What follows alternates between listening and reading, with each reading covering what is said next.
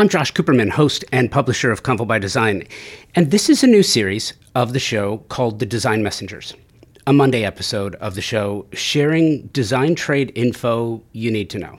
Sometimes it's it's really not what you need to know, but what you should know. This is an audio essay shining a light on a few simple ideas that make this industry so amazing.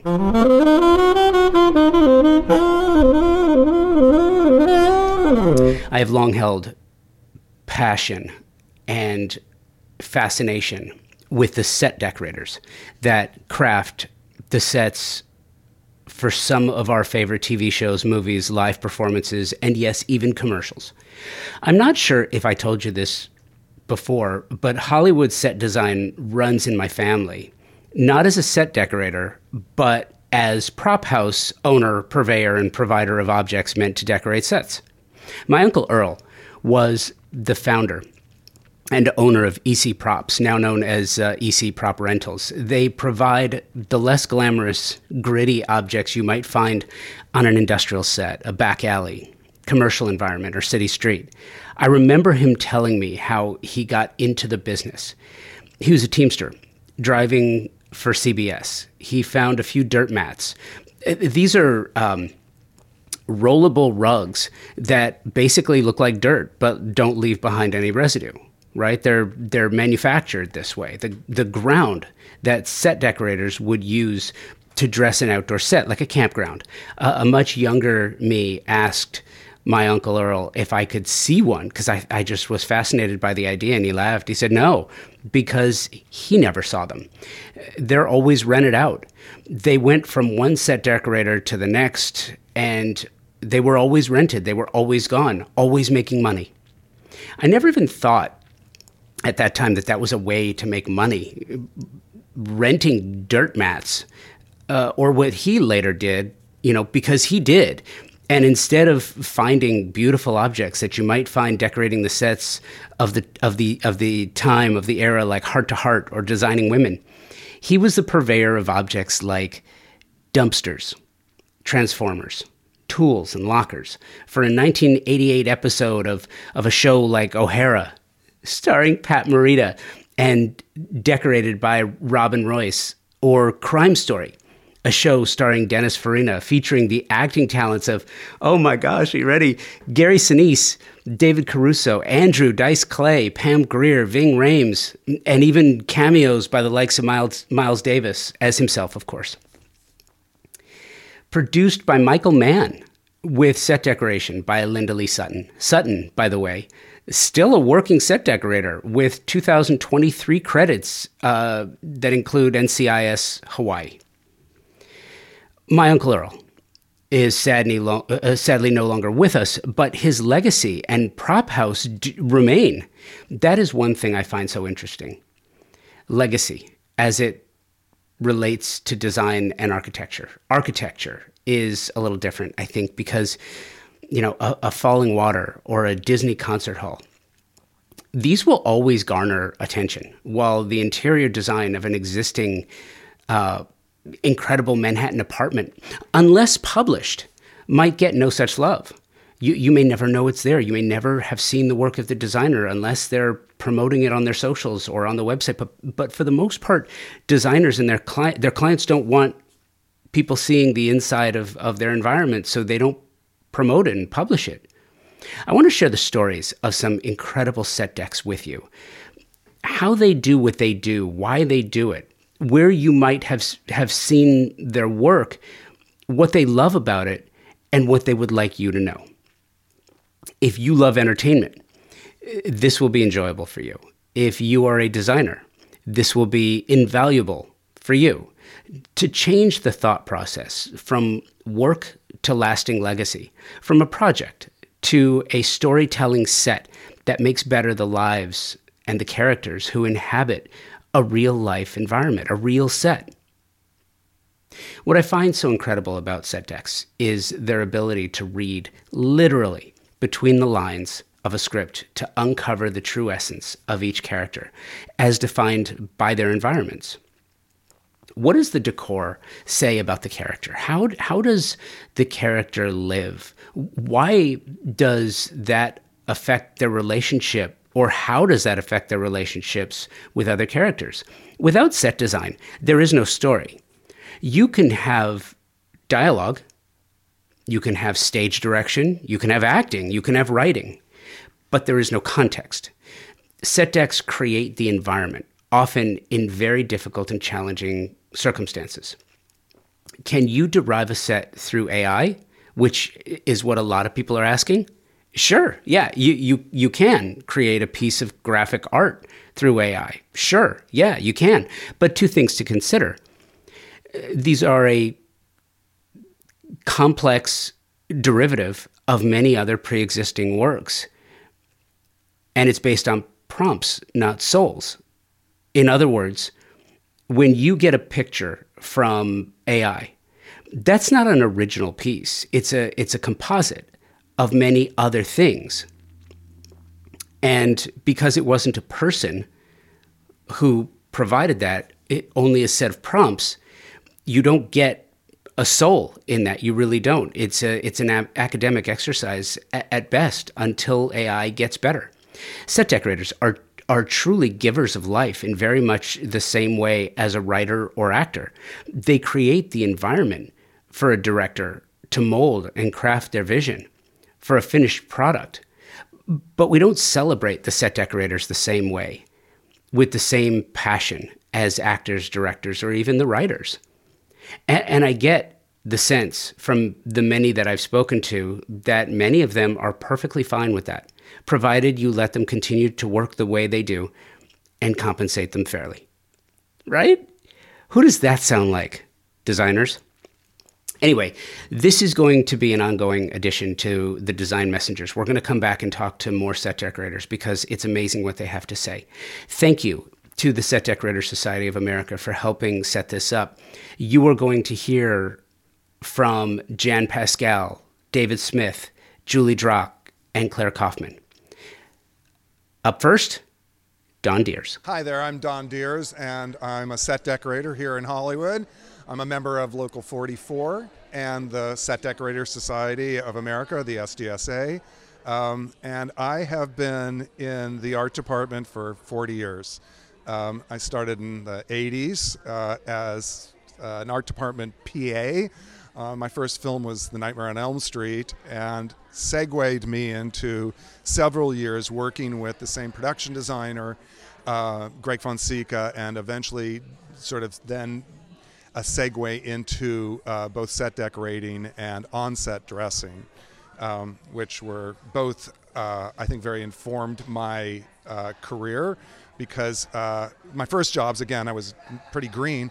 Being an on-set dresser, you are responsible for everything the pro- production designer, the decorator left on set, and you're supposed to make work for the action or whatever's being shot and keep continuity and blah, blah. And so having lived through that experience of, uh, I, you know, I don't want to leave the set people with, you know, enormously heavy furniture, or I have to be thinking about continuity or damage or any number of things of, you know, relationships with crew. Um, as I segued up in the art department as assistant art director and eventually art directing for ten years, um, non-union stuff, um, I also learned a lot from that, you know, and I think um, my... My my journey into set decorating kind of happened when I was on this film I was art directing called Red Rock West, which was this Nicolas Cage noir um, Western. And Kate Sullivan was the decorator on it. And at some point, she was like almost like talking in voices and like, you know, channeling the characters. And it was, you know... It was one. I, I talked to her about it, and she's like, and she's like, yeah, you know, I'm trying to like figure out what they would do or what they have, or you know, like, and and I realized I do that, and like I, that's how I relate to interiors is like who and how and what what what happened before, and you know, sort of backstory or whatever, and so uh, soon after that, I segued into set decorating, and I've been doing that uh, for, you know, a long time now. I think when you see a film, I think everybody, first of all, including the crew, you walk on a set, a lot of times crew don't even know that we did anything, right? So first of all, I think you have to know that almost any set has to be blessed by both the director, the production designer, and the set decorator. And in many shows, people walk in, like I said, and the crew, you're like, oh, this place is great. They don't actually realize how much work has gone into analyzing it, breaking down the script, having backstory that might have a payoff later, like an Easter egg or, or a payoff or some exposition that was brought up in scene one that you now need to pay off in scene forty. And there's a lot of prep that is not accidental, that that stuff is thought through. And secondly, I think the thing I'd love people to understand is that plenty of scenes get cut out of the show, and you're like, I did all that work. That was two days of work, and you know we practically finished dressing that set, and now it's like, you know, it's on the editing room floor before we even shot it. Um, so, uh, and some of that stuff you just have to like let go. But um, I think the audience should know that there's a lot of like.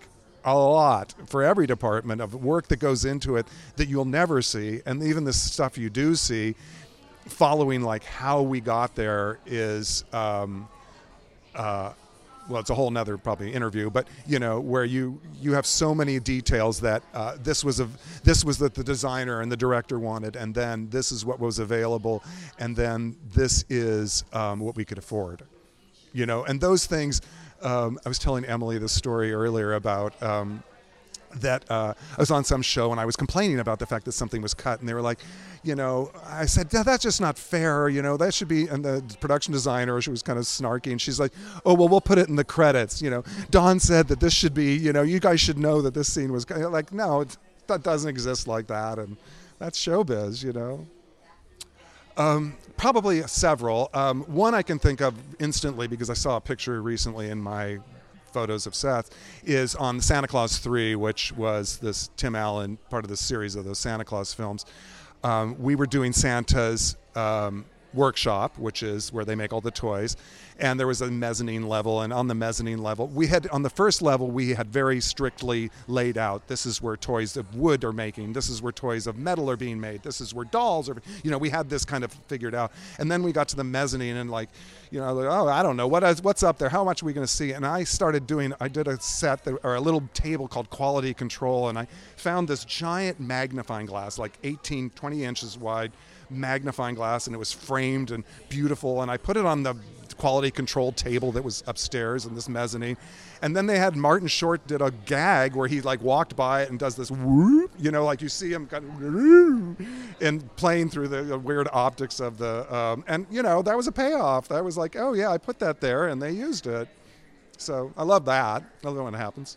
I, there isn't, and it's so funny that's brought up because I did Community, and on Community there was a, a gag, which is probably a meme now, about the uh, all the films that Nicolas Cage did, and Ab- Abed, one of the characters, like had them all on Post-its, and we had a bit where we they were strung all over the apartment, and you know, and I'd done t- two movies with him, so I felt like I wanted to feature them. I did Red Rock West, and then I did Gone in sixty Seconds. I would love if there was that, you know, the six degrees of Nick Nick Cage f- set decorators. I'm going to tell you this story, which is no one will know of this movie because it never even came out. But this was one of my favorite sets, and it was a favorite set part, partly because we were in the middle of nowhere in, in New Mexico, and it was a set of a pyromaniac ex-priest. And so, you know, I was again, you know, if I was doing interior design, you know, we do kitchens, bathrooms, you know, bedrooms, hallways, whatever. And, you know, in set deck, you know, you're doing characters, and sometimes they have like disturbing backstories. And this guy, I, I don't remember if he ends up, you know, igniting himself or some kind of, you know, t- tragic end because the, the movie didn't come out, I forgot.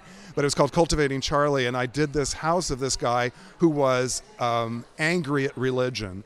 And so all of the set was these strange uh, shrines, each one highlighting sort of like the fault of that religion wrapped up in like found objects and statuary and melted wax. And, and it was, to me, it was me sort of exercising my sort of, you know, Reformed Catholic life and, uh, and you know, getting my demons out. So I, when people ask about that, that one was like a an art installation that was so driven by a character I kind of understood deeply. I did a Michael Mann show um, years ago. It was it was called um, what was it called? Uh, I don't remember. It ended up Michael Mann ended up remaking this. We did it as a T V show. He made this movie Heat, and um, it was a set where there was some kind of like gang member. And Michael Mann said to me, he said, you can just make this set weird. We want it to be a little scary and creepy. And um, I I filled a terrarium with crickets. I went to the vet, the and and you know the sound guy hated me, but Michael Mann loved it, and they put it right behind the guy's head because they were like, there were just as first they're bugs and nobody loves that, and then they're in this little like terrarium, which means the guy is sort of like their pets, and then like everything about that made him creepier and scarier. And I was surprised, you know, other people would tell you, yeah, Don, don't put live animals on the set. Who said you could do that? And anyway, I did it, and they liked it. Michael Mann, Michael Mann said it was okay. Hi, I'm Jan Pascale with the Set Decorator Society of America, former Academy governor, and um, thrilled to be here. Oh, my gosh. Uh, some good, some bad. Are you allowed to say that? Some good, some not so great. But they look good. Um, I was uh, fortunate to receive an Oscar for a movie called Mank um, to, a few years ago. Uh, there's a movie airing now on um, Amazon called Air, that's about Air Jordan. It's with Ben Affleck. It's my second movie with Ben Affleck. The first one was Argo, which won Best Picture in two thousand twelve, which was pretty exciting. Um, there's a movie coming out called uh, also on Amazon December first called Candy Cane Lane, which is quite an epic Christmas movie. I have done some Obi-Wan Kenobi series, um, a great film that I love called Sicario, the first one. Oh my God, it was insane. It was insane. We were finding Chuck Taylor's online for like thirty thousand dollars for one pair of used sneakers. I had no idea that the sneaker world existed. I mean, it was really insane. But I got, you know, sometimes the the the universe opens up for us and it gives us things. And I was madly searching for shoes online, and I was madly searching for posters, and I found a bunch of posters of Nike from the eighties with great sports players in them. And I bought a bunch of them, and finally the guy, you know, sometimes on eBay it becomes a community, and the guy reached out to me and said, hey, you know, I have a friend named Jordy. You should talk to him. He used to have a Nike museum in Vegas, but he closed it down, but he still has the collection. And at the same time, one of our producers came down and said, hey, I grew up with this guy. I went to school with this guy named Jordy, and he's got some Nike shoes. And I, I couldn't believe how lucky that was. So I had an in with the producer and an in with the guy that I just spent a fortune on posters with. And this guy was amazing. So we rented, he had like prototype Nikes that were made for the famous runner um, Prefontaine. They were prototype shoes, and sadly Prefontaine died before he could wear them in the Olympics that year. But this guy had those shoes, and he had unbelievable prototypes and one-of-a-kinds, and we flew him down. He literally, he shipped me some that were less valuable, but there were some that he literally hand-carried, and, and he stood on the set while they were there, just like a security guard. And I, every night I took him off the set. I locked, we locked him up. We had a crew crew member stay, and they locked him up. And oh my God, I don't know what we would have done without him.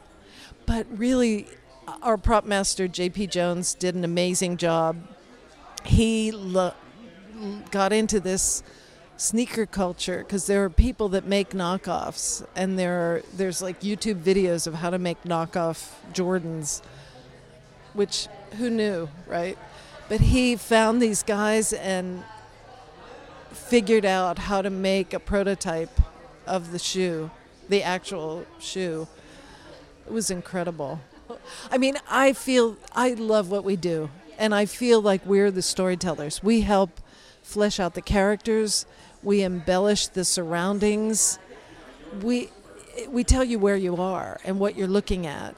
And I think that so much depends on us. I don't think a lot of people realize it. I think people think that we just walk into places and that's what they are. You know, I always love to show before and after pictures of sets that I've worked on. Um, you know, the in Argo, the C I A office is jam-packed with forty-something desks it was an empty space at the basement of the L A Times. And the same with um, with Air. We had an abandoned, kind of hem, half-abandoned building in Santa Monica. And we literally took it down to concrete and ripped up the carpet, installed carpet in the manner of the eighties with a nice band around it, inspired by the movie nine to five, actually, and brought in, we we ended up decorating over forty offices plus the bullpen. It was insane. And we had four and a half weeks prep. My crew, Tony Andreas, my lead man, and, and my crew were just amazing. And my buyer, Joni Endersky. Oh, my God. Insane. No, no it's not, not an option. It's not. It's just not an option. We have to, we have to find whatever it is. I mean, I have something in my home. I was just thinking about it on the way over here. I did a movie in nineteen eighty-nine, which dates me a little bit, but it was called The Handmaid's Tale, and it now everybody knows about The Handmaid's Tale, but at this time it was, you know, Robert Duvall, Faye Dunaway, um, N- Natasha Richardson, who was amazing. She was the handmaiden. And I needed to find an antique birthing stool. I called everybody I could think of. I called the medical, Alpha Medical, I called their East Coast office. I called every medical supply I could think of, and they all thought I was crazy. One day I was out shopping. It was great antique shopping there, and I had this big cargo van, and I would drive around North Carolina in this crazy cargo van. And I I don't have a great sense of direction. I have a great sense of, of story, but not of direction. Um, I got totally lost, and I didn't. I, had, I didn't even know what town I was in. And I pulled into this shopping center that I saw, and I thought, well, at least I could ask for directions. Way in the corner, there was one light on in the shopping center. It was an antique store. I opened the door to go ask for directions, and inside the door was a birthing stool, an antique birthing stool. They had to pick me up off the floor. I was like, oh, my God, oh, my God, I have to have that. They thought I was crazy to be so excited about this. It had sat there for years, but how does that, you know, I've been so fortunate. I feel like sometimes I'm just led to the right places, you know. So we flesh it out as best we can. We go over it with the designer. We walk them through. We try to walk the director through.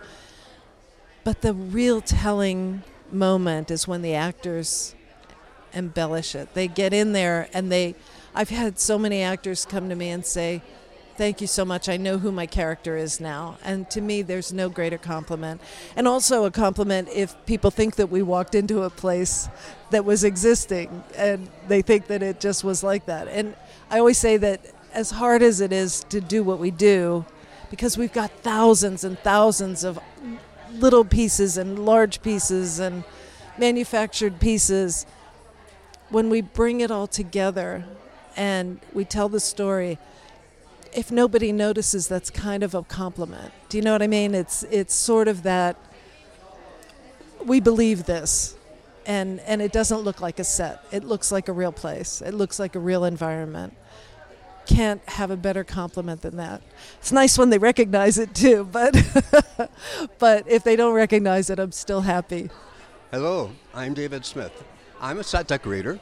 I've been a set decorator since nineteen eighty when I joined um, C B S in production, and I, um, I've been a set decorator then since nineteen eighty-one.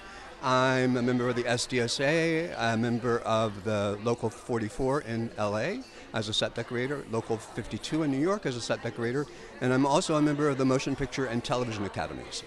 Um, I've been at this a long time, and it's just a great, for me anyway, it's a great, great, great um, um, vocation. and uh, occupation, I should say, uh, and I love the craft and the art of it. I started out in theater.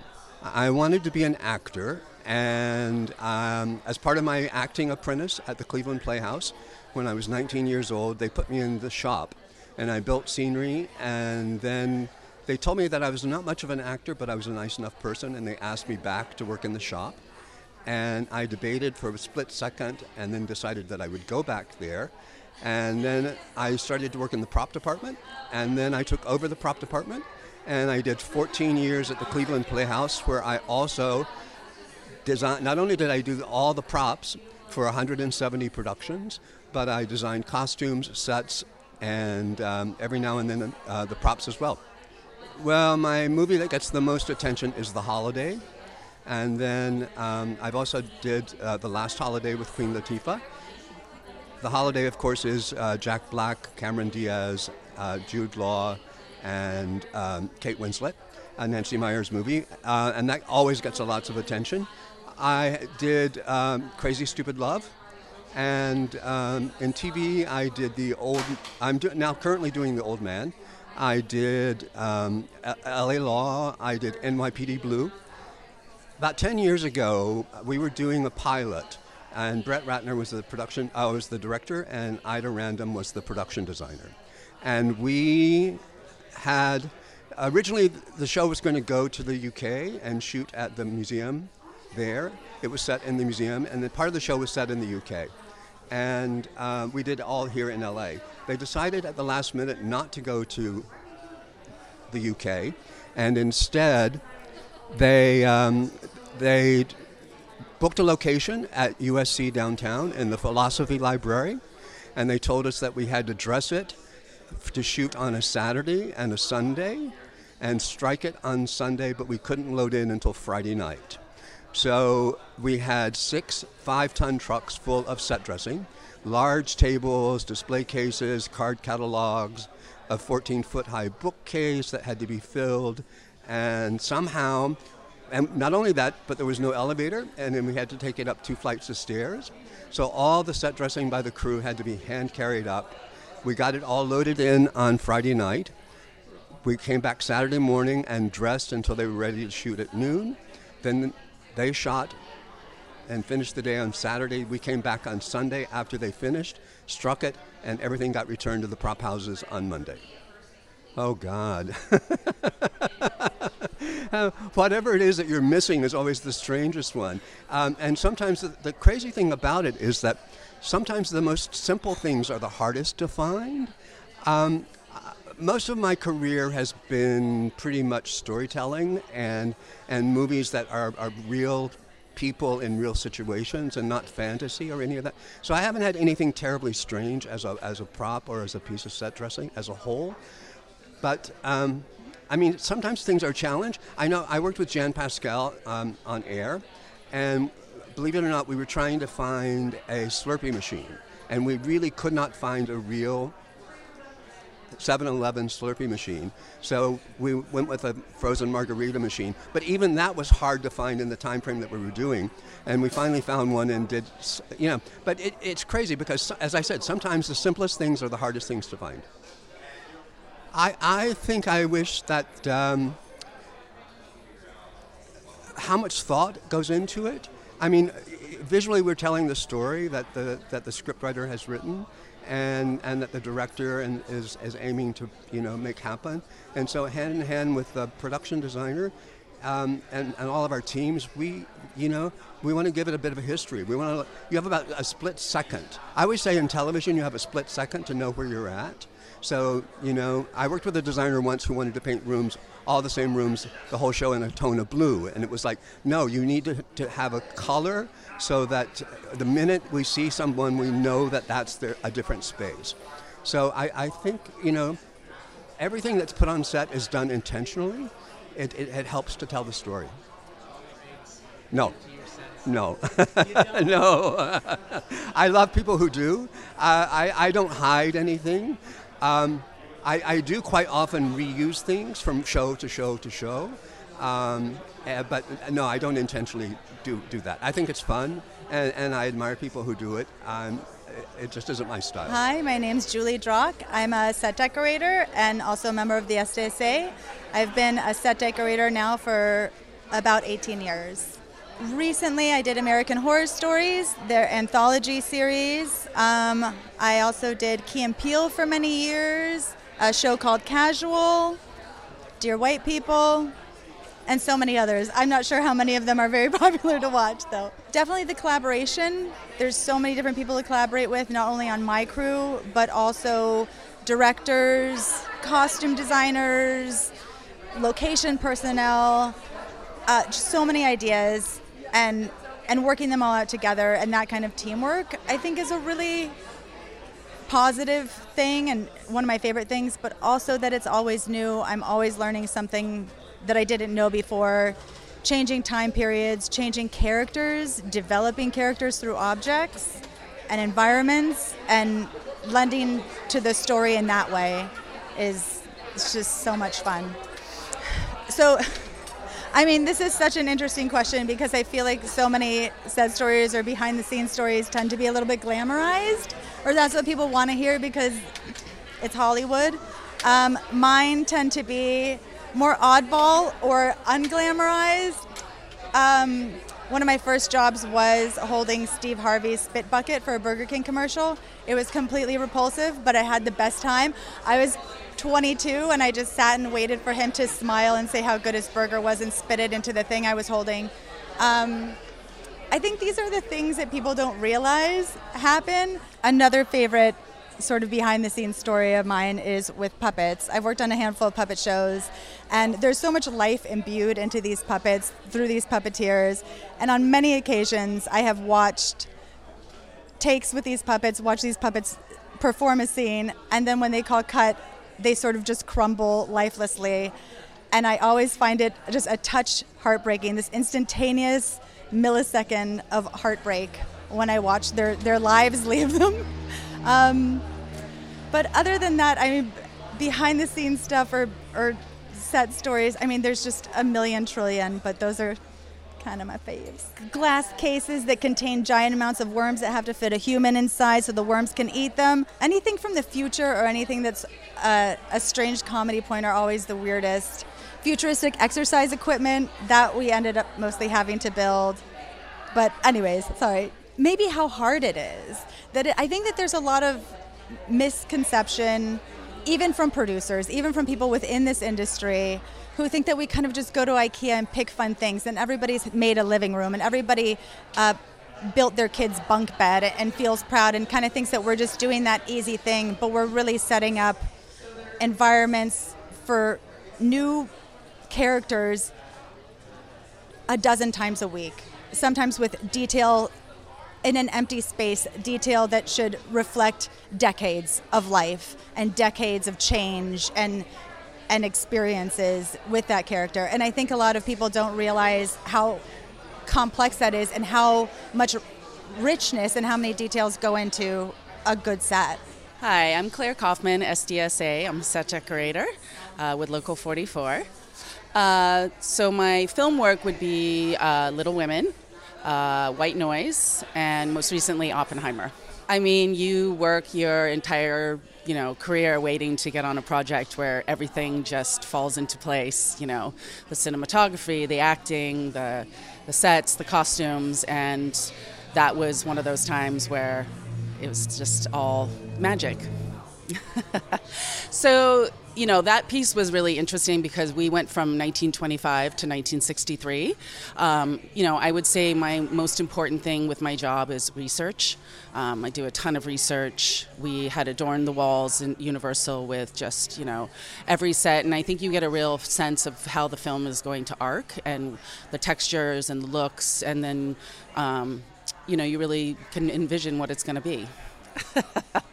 uh, Lots of looking. So, and we were, you know, we were lucky enough to shoot in L A, so I had wonderful prop houses to go to, and, you know, we curated stuff and bought stuff, but we did a lot of rentals actually for that particular project.